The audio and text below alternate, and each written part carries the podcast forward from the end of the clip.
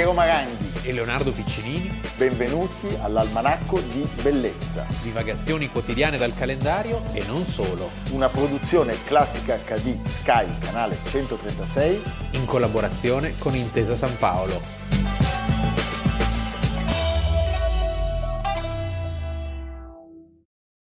A parte che quando c'era lui era tutto più allegro, più ottimista. Uè. Quando c'era uno si scherzava mica, eh? sempre, sempre uno sbattere dei tacchi, tic tac, tic tac, tic tac, adorate da qua, adorate da là, adorate da su, adorate da giù, e lui sempre in mezzo, granitico, che dava a disposizione alla velocità del fulmine, tu fai questo, tu fai quell'altro, tu vai da qua, tu vai da là, uè, convocava, scriveva, parlava, telefonava, faceva tutto lui. Uè, insomma era un momento, ti veniva un groppo alla gola, non si a parlare, uè. E insomma lui stava sempre lì, sempre a controllare, sempre a guardare, lui non gli sfuggiva niente, sempre alla velocità del fulmine. Tu fammi vedere cosa hai fatto, fammi vedere cosa andrei a fare, fammi vedere cosa c'è dentro le mani, fammi vedere cosa c'è dentro la saccoccia. Brutto sporcaccione, tu ce l'ho cerchiato, cosa hai fatto ieri sera?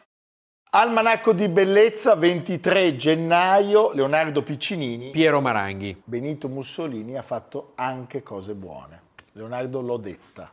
Sì. L'ho detta. Beh, viene, viene giù il mondo, eh. È vera, dipende come. Chi la dice, come diceva Nietzsche, chi parla. Chi parla. Chi parla. Come chi presenta. È tutto relativo anche. Mi allora, verrebbe... questo è il luogo comune sì. dell'Italia più revisionista e cialtrona, lasciatemi dire. Io ci sono cascato, ma ho una buona ragione, cioè le paludi, i treni in orario e tutte le altre paludi vicende. Vorrebbe dire le bonifiche. Le bonifiche, sì. sì. Però il tema dell'almanacco di oggi, lasciatemi dire, è uno dei più sensibili, perché lunedì ventitré gennaio del millenovecentotrentatré, di concerto con il ministro delle Finanze Carlo Jung, e già questo ti dice ebreo, ne abbiamo parlato sì. in occasione della puntata su Enrico Cuccia, su Enrico Cuccia prima di Mediobanca, che è legato Enrico che è legatissimo Cuccia, eh, a questa sì. vicenda. Il Consiglio dei Ministri presieduto da Mussolini approva la creazione dell'I R I, Istituto di Ricostruzione Industriale, che, che sarebbe sopravvissuto fino all'altro ieri fino all'altro ieri e che avrebbe fino al novantadue novantatré dato al mondo personaggi come con calma, con calma o nobili sì. e altri. Allora, cosa succede? Vi leggiamo un passaggio dai quotidiani di quel momento. La vigile e tempestiva opera del regime per sollecitare la ripresa economica. Così viene presentato. Però effettivamente, una settimana dopo quel ventitré, viene dato mandato al professor Alberto Beneduce, deputato social riformista dal diciannove al ventiquattro, grande massone, anche ministro del lavoro tra il ventuno e il ventidue, sai i governi erano nel penultimo governo liberale, liberale della... laureato in matematica, viene dato mandato a Beneduce di presiedere l'istituto. Quindi abbiamo il Duce e Beneduce. Abbiamo il Duce e Beneduce. Beneduce diceva, scherzando, io al partito non mi devo iscrivere perché basta il nome. Beneduce, sono a posto. Che carino. Ed è vero. Eh? Lui faceva parte del Partito Socialista Repubblicano e eh, i suoi figli, ricordiamolo, si chiamavano... Ide- Mario. I- no, no, Idea Nuova Socialista. Vittoria Proletaria, Italia Libera, Idea Nuova Socialista, è stata la moglie di Enrico Cuccia. Di Enrico Cuccia.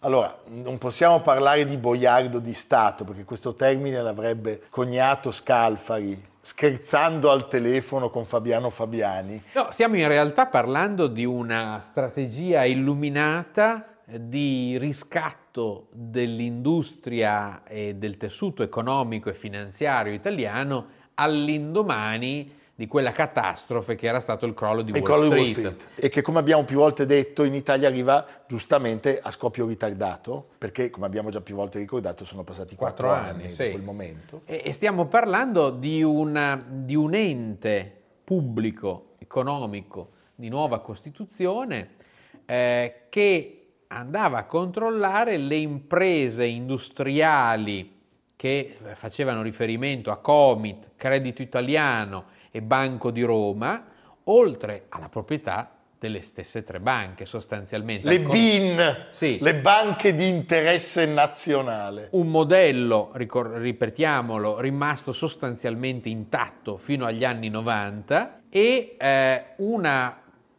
una legge bancaria, quella fascista, che non si distaccava di tanto da quel che faceva Roosevelt negli stessi anni. Il New Deal. Il New Deal. Quindi un'operazione molto intelligente. Certo. Diciamo anche una cosa, Leonardo, che l'Italia liberale aveva già dato vita a qualcosa di molto simile, perché noi vogliamo parlarvi di quello che era stato attivato nel millenovecentoquindici, il consorzio per sovvenzioni su valori industriali, cioè era un'attività volta al completamento dell'industrializzazione e della modernizzazione del paese, quindi una necessità che era fortemente sentita. Questa misura però è una, è una misura di emergenza e fu una misura avveduta, perché salvò di fatto un sistema industriale che se no sarebbe stato destinato al crollo. Certo, eh, questo rapporto che si crea di stretta fiducia è la chiave, no, dell'operazione, di stretta fiducia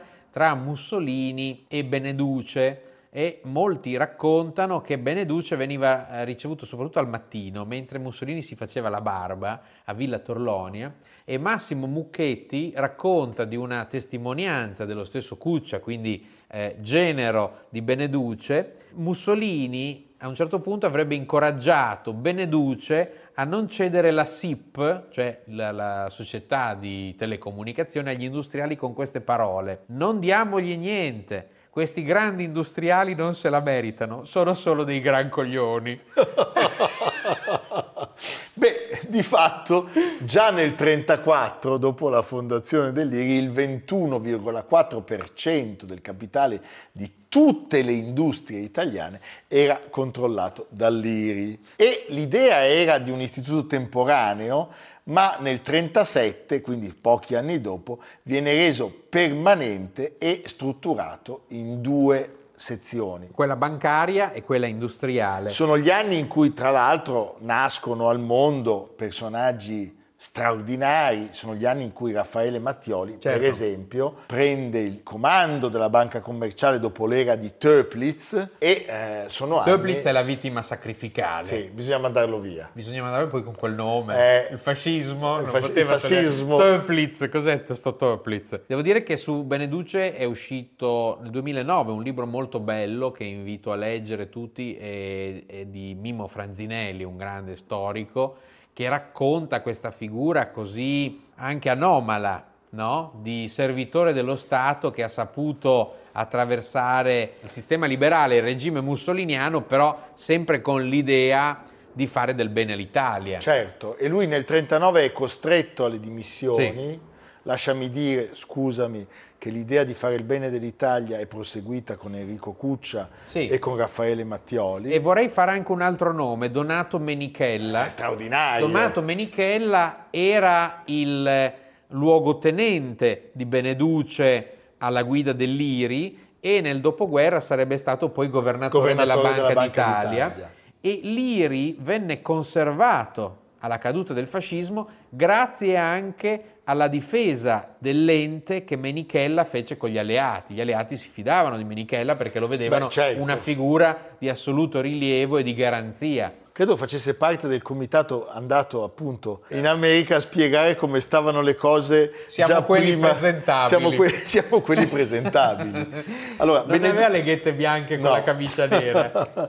Beneduce lascia la presidenza nel trentanove a causa di un ictus che lo aveva colpito tre anni prima, ma sappiamo che i gerarchi già da tempo volevano la sua testa perché lo consideravano detentore di un potere immenso. A me viene sempre in mente quella cosa che citi di, del rapporto Graziani Graziani Cuccia Graziani Cuccia Cuccia non ha bet, mondi... non ha bet senso dell'impero, eh, esatto, eh. Eh, così. E di fatto non potevano sopportare che lui rispondesse soltanto a Mussolini in persona.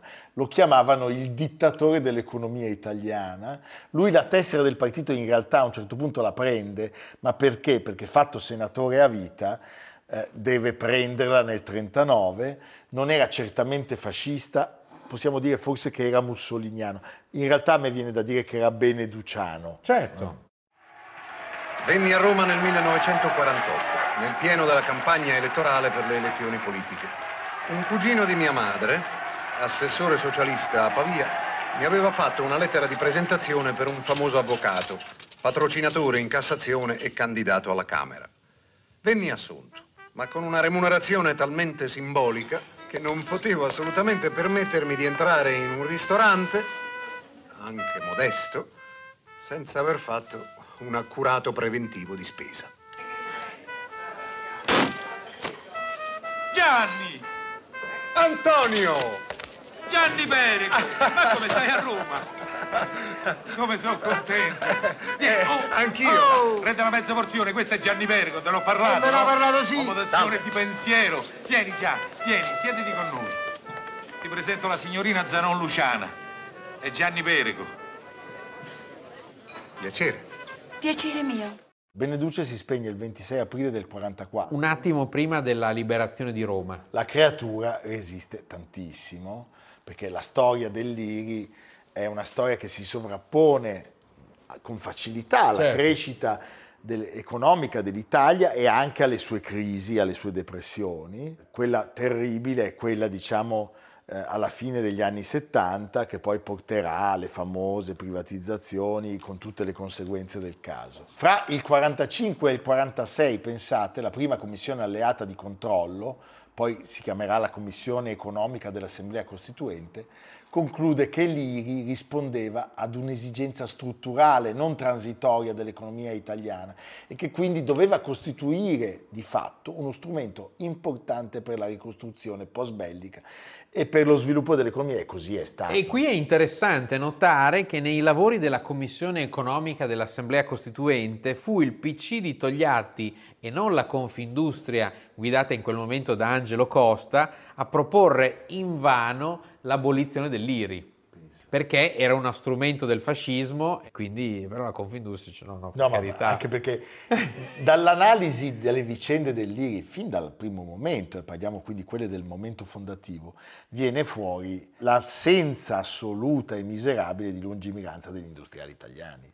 Ci sono delle cronache di quando gli propongono appunto di acquistare la telefonia e, e, e da Torino dicono ma no, noi vogliamo fare le automobili. Sì. E, eh, però è anche vero che l'I R I è stata protagonista di quel miracolo economico italiano ed è stata protagonista, per esempio, abbiamo parlato di Mattioli, del fatto che la Banca Commerciale italiana negli anni sessanta era grande tanto quanto, se non di più, Deutsche Bank. Certo. Ed era la banca più internazionale tra le banche europee. Quindi tutto questo è straordinario. Qui per capire che cos'era l'I R I vi leggo questo breve passaggio. Un turista straniero arriva in Italia con un aereo dell'Alitalia. Alitalia è la compagnia aerea dell'I R I.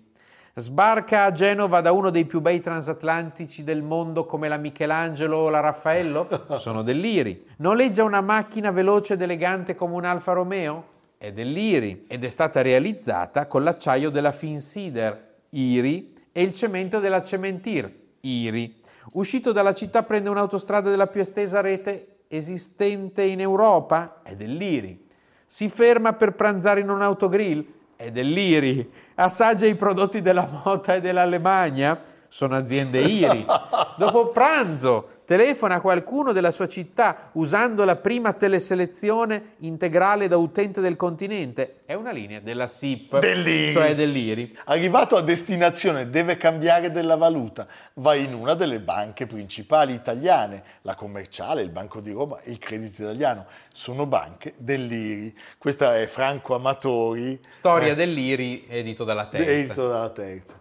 La situazione, lo sappiamo, cambia radicalmente negli anni settanta, c'è la crisi energetica e poi c'è un rallentamento della crescita e poi, diciamolo, c'è la presa a tenaglia del potere politico e una lottizzazione che non risponde più a criteri di mercato o di efficienza economica e gestionale, e c'è una coda tristissima, anche se noi restiamo convinti. Chi è che ha detto l'I R I è stata il mio Vietnam? Il semaforo.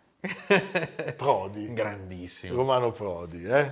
Perché Romano Prodi viene chiamato alla presidenza dell'istituto la prima volta per tentare di risollevarne le sorti e poi per, la seconda... per amministrarne la, così, eh. l'uscita. E... e a quel punto i boiardi che abbiamo citato prima esistevano e come. Però nell'ottantasette gli va dovuto questa precisazione che eh, dopo un decennio il bilancio torna inutile. Torna inutile, sì, ci credo, svendevano tutto. Eh. Senti, a proposito dei boiardi, ho citato Fabiano Fabiani. Grande. Eh, diciamo che ci sono stati anche due periodi dei boiardi. C'erano i boiardi buoni. I boiardi d'oro, come lui. I boiardi d'oro. E i boiardi meno d'oro. Erano belli i boiardi di una volta. Diciamo ci sono stati i boiardi di latta, ma quelli non li citiamo. Eh? Senti, Leonardo, nel novantatré risulta ancora il settimo conglomerato al mondo per dimensioni. Il fatturato allora era di sessantasette miliardi di dollari.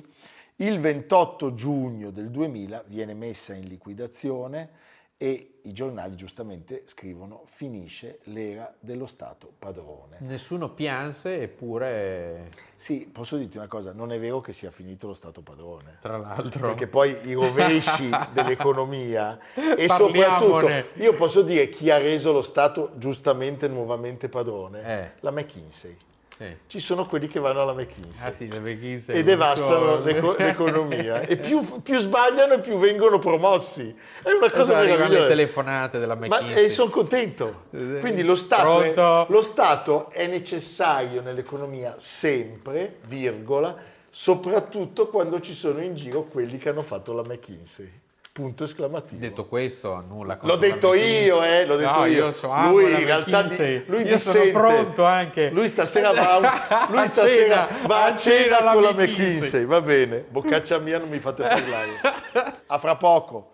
Armani, suo vicepresidente all'I R I all'epoca, però dice che le sue non sono state privatizzazioni, ma svendite. Lei cosa risponde? Ma perché Armani approvava tutto squittendo? Non c'era nessun bisogno di squittire. Cioè, quindi queste cose Armani prima non gliele diceva, le dice solo adesso? Oh, non solo, se lei prende i verbali dell'I R I dice Armani approva con entusiasmo. Mm. E poi? Senta, ma lei se lo aspettava un attacco così duro oppure no? Sì. Perché? Perché la politica italiana è diventata così. Cioè durissima? Durissima, con attacchi personali. Ah. E questo era, era nel programma, guardi... Quando, l'aveva previsto, insomma. Quando ho cominciato questo, ho chiamato mia moglie e i miei figli e ho detto guardate, preparatevi. preparatevi. Ma lei vorrebbe governare il paese come ha governato l'I R I? Beh, non è stato un cattivo esempio, mm. ce ne vorrebbero.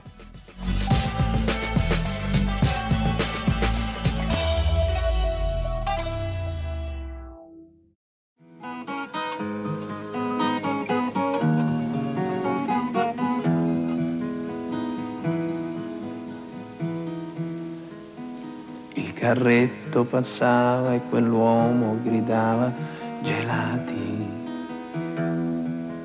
Al ventuno del mese i nostri soldi erano già finiti. Io pensavo a mia madre e rivedevo i suoi vestiti. Il più bello era nero coi fiori non ancora appassiti. I giardini di marzo di Lucio Battisti, si parla di gelati. Sì. Noi oggi parliamo di un, di un gelataio, di un sui, gelataio generis. sui generis, perché il ventitré gennaio del milleottocentosettantuno nasce a Rudiano, siamo nella provincia di Brescia, nella su, pianura, sull'olio, più piatta, su, una cosa, sull'olio eh, con la G L. L'olio dove nasce? Nasce dal corno dei tre signori. Che bravo, che... e sfocia nel Po. E sfocia nel Po. Sfocia nel Po. Nasce Giovanni Paneroni. Sì. Allora, Paneroni... Che eh, non avrete mai sentito. Perché è un gelataio. Sì. Ma soprattutto durante il ventennio è un, uno squilibrato, diciamolo. Spesso lo mettevano in galera ma per dodici pochi o, giorni. dodici o tredici volte, sì. Poi lo mandano anche in ospedale psichiatrico. Sì, perché minacciava di intervenire nei convegni, nelle, far casino. Era molto rumoroso, era alla fine un buon tempone e non era cattivo, diciamo. No. Era semplicemente un pazzo. Soprattutto nel nord Italia era noto, perché secondo Paneroni la terra... Era piatta come la pianura, sai, avevi vissuto in pianura. E dicevi, detto, ah, se, se la pianura è piatta... Anche la terra... I terrapiattisti. Sì. È... è il grande padre dei terrapiattisti, Paneroni. Paneroni. Paneroni. E lui dice sostanzialmente la terra è piatta e infinita, con il polo nord al centro e il sole e la luna che girano sopra, descrivendo una spirale continua, l'uno in senso opposto sì, all'altro, una funivia praticamente. Esatto. Ogni tanto vanno verso l'America, ogni tanto vanno, vanno verso l'Europa. Allora, secondo Paneroni, il Sole era una sfera d'argento dal, dal diametro di tre metri, da, capisci? Eh? E il, il calore lo riceve dalle stelle e dai fuochi terrestri. La Luna invece è più piccola. E quando, vol- quando si sposta... Questa cosina... Da origine grande, ai venti. Nascono i venti. Dalla Luna. Va bene. Allora, tutte queste teorie... Era molto solo Paneroni. Era molto solo. eh, lui la sviluppa nelle lunghe notti che trascorre solitario, coi gelati, negli anni dieci... e mentre viaggia a Brescia per comprare il ghiaccio che gli serve per il suo carretto da gelataio. Non era un completo illetterato, eh, ricordiamolo. Cioè lui aveva una licenza elementare, poi si era arruolato nei carabinieri per cinque anni. Da lì viene tutta la tradizione delle Nel barzellette. Bar- le barzellette dei carabinieri sono Paneroni. Con Paneroni. E d'altra parte eh, dovete mettervi... nei suoi panni, povero Paneroni, se noi viviamo su una terra rotonda, come mai non cadiamo a testa, testa in giù? In giù. Eh, anche questo è, è intelligente. Eh? Anche queste e... cose, cose che si erano scoperte già da centinaia di anni. E poi dice, se la terra gira intorno al sole che sta fermo e noi gli giriamo intorno, come mai poi si sposta nel cielo? Eh, Capisci? Vedi. Allora, tutto questo lo porta ad approfondire e incurante di tutto quello che, che è Galileo, stato fatto Newton, Copernico, Copernico niente. Prima di lui, incomincia a, a comporre le sue tavole astronomiche sì. E scrive, pubblica opuscoli ovunque, distribuisce i volantini. Indomabile Paneroni. Eh, cioè i manifesti di, di Paneroni. E poi fa delle lezioni nelle strade e nelle piazze sì. E la gente dei paesi da un lato lo, lo ascolta, del villaggio. Dall'altro si diverte. Sì. E lui si monta la testa, perché a quel punto dice, beh, io sono fatto, come dire... Mi devono ascoltare. C'è un episodio che ricorda un po' l'Angelo Azzurro. A me ricorda Marcord più che... Anche, un pochino. Sì. Eh. Come tipologia. Perché i goliardici di tutte le, le università degli Atenei lo invitano a tenere delle lezioni che sono in realtà... Eh, sì, poverino. Delle Abu- sessioni, abusano, abusano sì. Della... E lui poi incomincia a imbrattare i muri delle università e a in, irrompere nei congressi con le scritte ingiuriose come la terra non gira o bestie e con una serie di atti che lo portano eh, in carcere una dozzina di volte tra il millenovecentoventitré e il millenovecentotrentotto. Finisce addirittura tre mesi al manicomio di Montemario, sì. Che esiste ancora e è ab- mezzo abbandonato, una serie di edifici nel verde alle pendici di Montemario, veniva trattato come un fenomeno da baraccone e al manicomio di Montemario, quando viene rinchiuso, il parroco e il podestà del suo paese, di Rudiano, intercedono, intercedono dicendo ma guardate che è un povero diavolo. È un buon diavolo, non è né violento sì, né pericoloso. Sì. E poi, tutto sommato, aveva anche un suo senso per l'italiano, un italiano tutto suo. Sulla sua pubblicazione più celebre, Primitive primizie di nuovi profondi studi, geografia, astronomia, meteorologia, si definisce divinator dei mondi di italico genio e fonte inesauribile di studi da imbibire tutto il mondo. Mamma mia. E insomma, tutto questo... Il povero Paneroni si spegne lì dove era nato, sì. Nel cinquanta a Rudiano. Il due gennaio. E eh, i giornali ricordano in quel giorno che in paese si era fabbricato un osservatorio con astrolabi e altri aggeggi pazientemente messi assieme e annesso museo e biblioteca delle sue stampe e dei suoi opuscoli, che poi un'impietosa piena dell'olio aveva spazzato, quindi non abbiamo più niente del Paneroni. È una vicenda del Paneroni in pensiero. Eh? Senti, allora, eh, forse è il caso di farci aiutare dal mago Merlino. Sì. Così mi piaci, cominceremo domani. Ti faremo vedere noi, non è vero, figliolo? Eh, come no. Dunque, per prima cosa, dobbiamo toglierti dalla testa tutte queste idee medioevali. Aprire la strada a nuove idee, alla conoscenza delle favolose scoperte dell'uomo nei secoli a venire. Questo sarebbe un grande vantaggio per te. Ah, bel vantaggio! Cioè, il ragazzo va dicendo che la terra è tonda, lo prenderanno per matto. La Terra è tonda? Sì, sì, proprio così. E inoltre ehm, gira intorno. Vuol dire che sarà tonda un giorno? No, no, no, è già tonda. L'uomo lo scoprirà solo fra qualche secolo. E scoprirà anche che la Terra non è che un puntolino nell'universo. Noi sappiamo che grazie a Copernico e al nostro splendido Galilei sappiamo che eh, la Terra è quella cosa che ruota intorno al Sole e non viceversa, e che la Terra, circunquanto sia una sfera, schiacciata, schiacciata ai poli. E dai tempi di Diogene Laerzio e Pitagora. Pitagora. Questo è, sì, è Cacciari. Anche se Teofrasto, è, attenzione Piero, mi raccomando, Teofrasto attribuisce questo pensiero a Parmenide e Zenone invece a Esiodo. Ma noi siamo molto precisi. Noi siamo molto precisi. Dobbiamo ricordare dire, no? tutta la genesi di queste. Però i mestieri e le bufale che beviamo oggi, sì, eh, hanno un momento. Oggi più che allora. Oggi più che allora. Cioè, la cosa drammatica è che, è che allora... Paneroni all'epoca Paneroni... in cui molti sapevano poco e pochi sapevano molto, eppure Paneroni non veniva preso granché sul serio. Sì, anche se, lasciami dire, Paneroni è italiano, ma il vero responsabile del terapiattismo è un inglese. È vero. È un inglese, perché c'è un ciarlatano... Parallax. Bello come nome, Parallax, come, so, come nome di battaglia. Era, era il nome di battaglia. In realtà lui si chiamava Samuel Burley Robeson, detto appunto Parallax, è lui che nel milleottocentoquarantanove, ben prima quindi di Paneroni, pubblica un classico che Leonardo ha letto più volte, anche il Procione. Astronomia zetetica, la Terra che non c'entra con Zichichi, la Terra non è un, è un globo. globo. Nel cinquantasei un altro inglese, Samuel Shenton, che era un appassionato pittore, è anche un maniaco sessuale. È, no? Anche, no.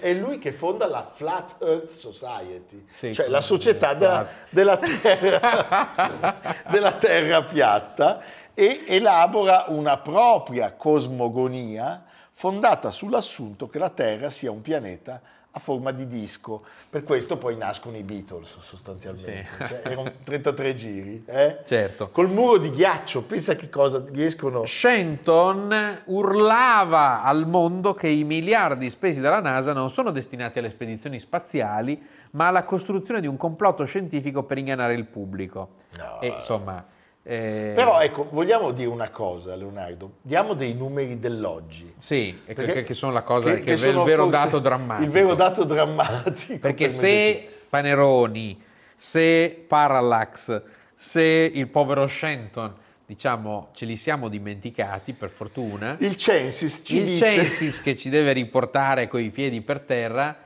Il Censis ha, hanno telefonato prima Piero. No, guarda, Giuseppe De Rita. Giuseppe De Rita, grandissimo Giuseppe De Rita. Un personaggio stupendo e appassionatissimo di musica.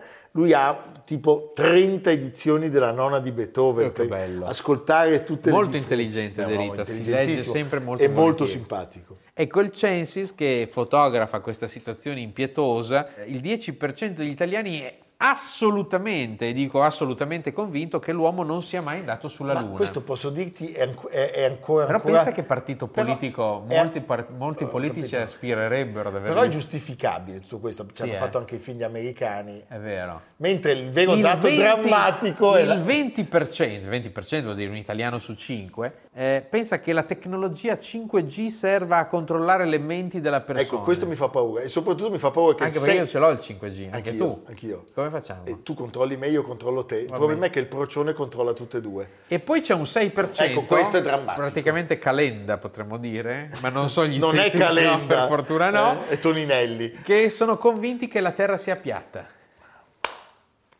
Beh, in America c'è stato un convegno l'anno scorso dei terapiatisti, e la Zanzara ogni tanto ospita dei terapiatisti. E... cosa vogliamo dire? Ma soprattutto sono convinti vi... no, convinti, ma vi do un dato che è ancora più preoccupante, sì, perché se prendiamo tutti quelli che hanno la terza media da cinque virgola otto si va a sei virgola quattro, ma se prendiamo i laureati da cinque virgola otto si va a cinque virgola sei, quindi la scolarizzazione non cambia di molto l'idea che la Terra possa essere no perché piatta. Sono idee che vanno strutturate, sì, che vanno approfondite, bisogna studiare. Cioè, alla fine la conclusione dell'almanacco di bellezza è che per diventare che Paneroni, Paneroni è uno di noi e che per capire questa cosa bisogna studiare tanto. Prego, un ultimo contributo.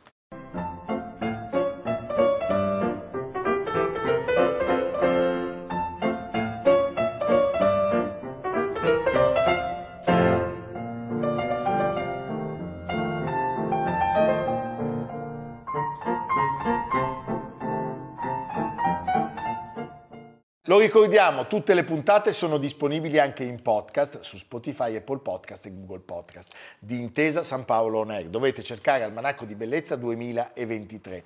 Dovete acquistare il libro Almanacco. Dovete, come sei imperativo. Dovete. Dovete. E se no noi due come facciamo? E noi cosa facciamo, Leonardo? Andiamo a Troia. In Puglia? In Puglia, eh, non, eh. non Troia, no, quella là. Del cavallo. E non eh, a, no, bene, e non non a, a, a Troia. A Troie, va bene. Vicino a Foggia. Foggia. Noi Vicino siamo Foggia. Un po' Foggia. A Troia c'è una delle più belle chiese romaniche no, del mondo. Mente, stupenda. La cattedrale di Troia. Ma certo, in mente. La cattedrale di, la Troia. Cattedrale di Troia. Di Troia. undicesimo dodicesimo secolo, il vescovo di Troia, e non ridete, il vescovo di basta, il vescovo qua di... scusa, dopo la terra piatta siamo diventati oltre ogni di Troia, modo irriverenti, il vescovo di Troia. Il vescovo di Troia era potentissimo, siamo nell'ambito del ducato normanno e infatti se andate a Troia vedete delle cose straordinarie, la, car- la cattedrale è una cornucopia di meraviglia, il, è una cornucopia, è una cornucopia, è una cornucopia di meraviglie, il rosone, la porta in bronzo del millecentodiciannove istoriata da Oderisio da Benevento. Oderisio da Benevento. Prego, le foto, le fate, foto fate, fate vedere no, perché sennò foto, sembro io devo mentre fare lui le, che fasci d'acqua, c'è cioè Oderisio che fasci d'acqua a Benevento, a Benevento, con Mastella, con Mastella a Ceppaloni. Eh. Bene Leonardo, finalmente tutti a Troia, Troia. Eh. E così si conclude. Anche Amerigo. Anche Amerigo è contento. Il procione, scusate, ho visto chiaramente il procione profumarsi, ma questa è un'altra storia. Ci vediamo domani. A domani. Almanacco di Bellezza, a cura di Piero Maranghi e Leonardo Piccinini. Con Lucia Simioni, Samantha Chiodini, Silvia Corbetta, Jacopo Ghilardotti, Paolo Faroni, Stefano Puppini. Realizzato da Amerigo Daveri, Domenico Catano, Luigi Consolandi, Simone Manganello, Valentino Puppini. Una produzione Classica acca di, Sky Canale centotrentasei, in collaborazione con Intesa San Paolo.